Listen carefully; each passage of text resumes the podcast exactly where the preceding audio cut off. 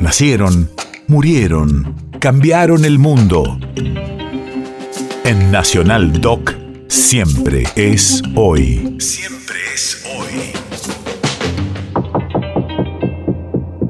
31 de marzo 2009. Hace 13 años fallece el líder de la Unión Cívica Radical, Raúl Alfonsín.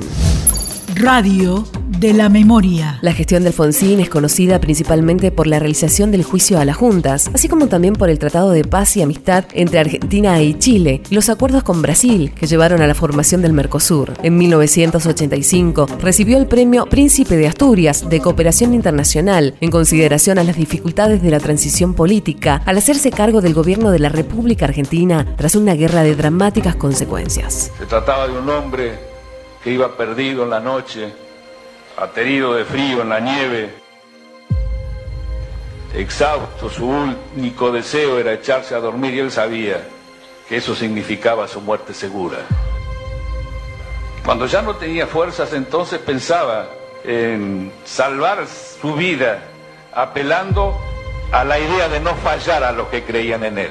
Y se decía a sí mismo, mi mujer piensa que camino debo seguir mis hijos creen que sigo andando, debo andar. Mis amigos piensan que lucho, debo luchar.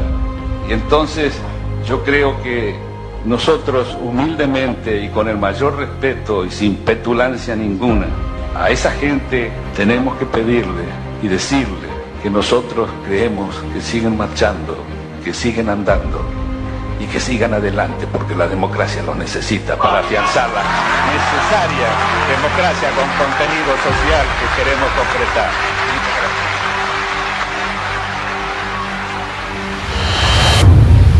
País de efemérides.